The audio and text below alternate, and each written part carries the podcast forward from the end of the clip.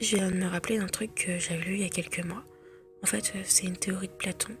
Et euh, dans sa théorie, en fait, il disait que il y a très très très très très longtemps, il existait des êtres humains surnaturels ou un truc de ce genre-là. On va dire que c'était un peu des siamois collés.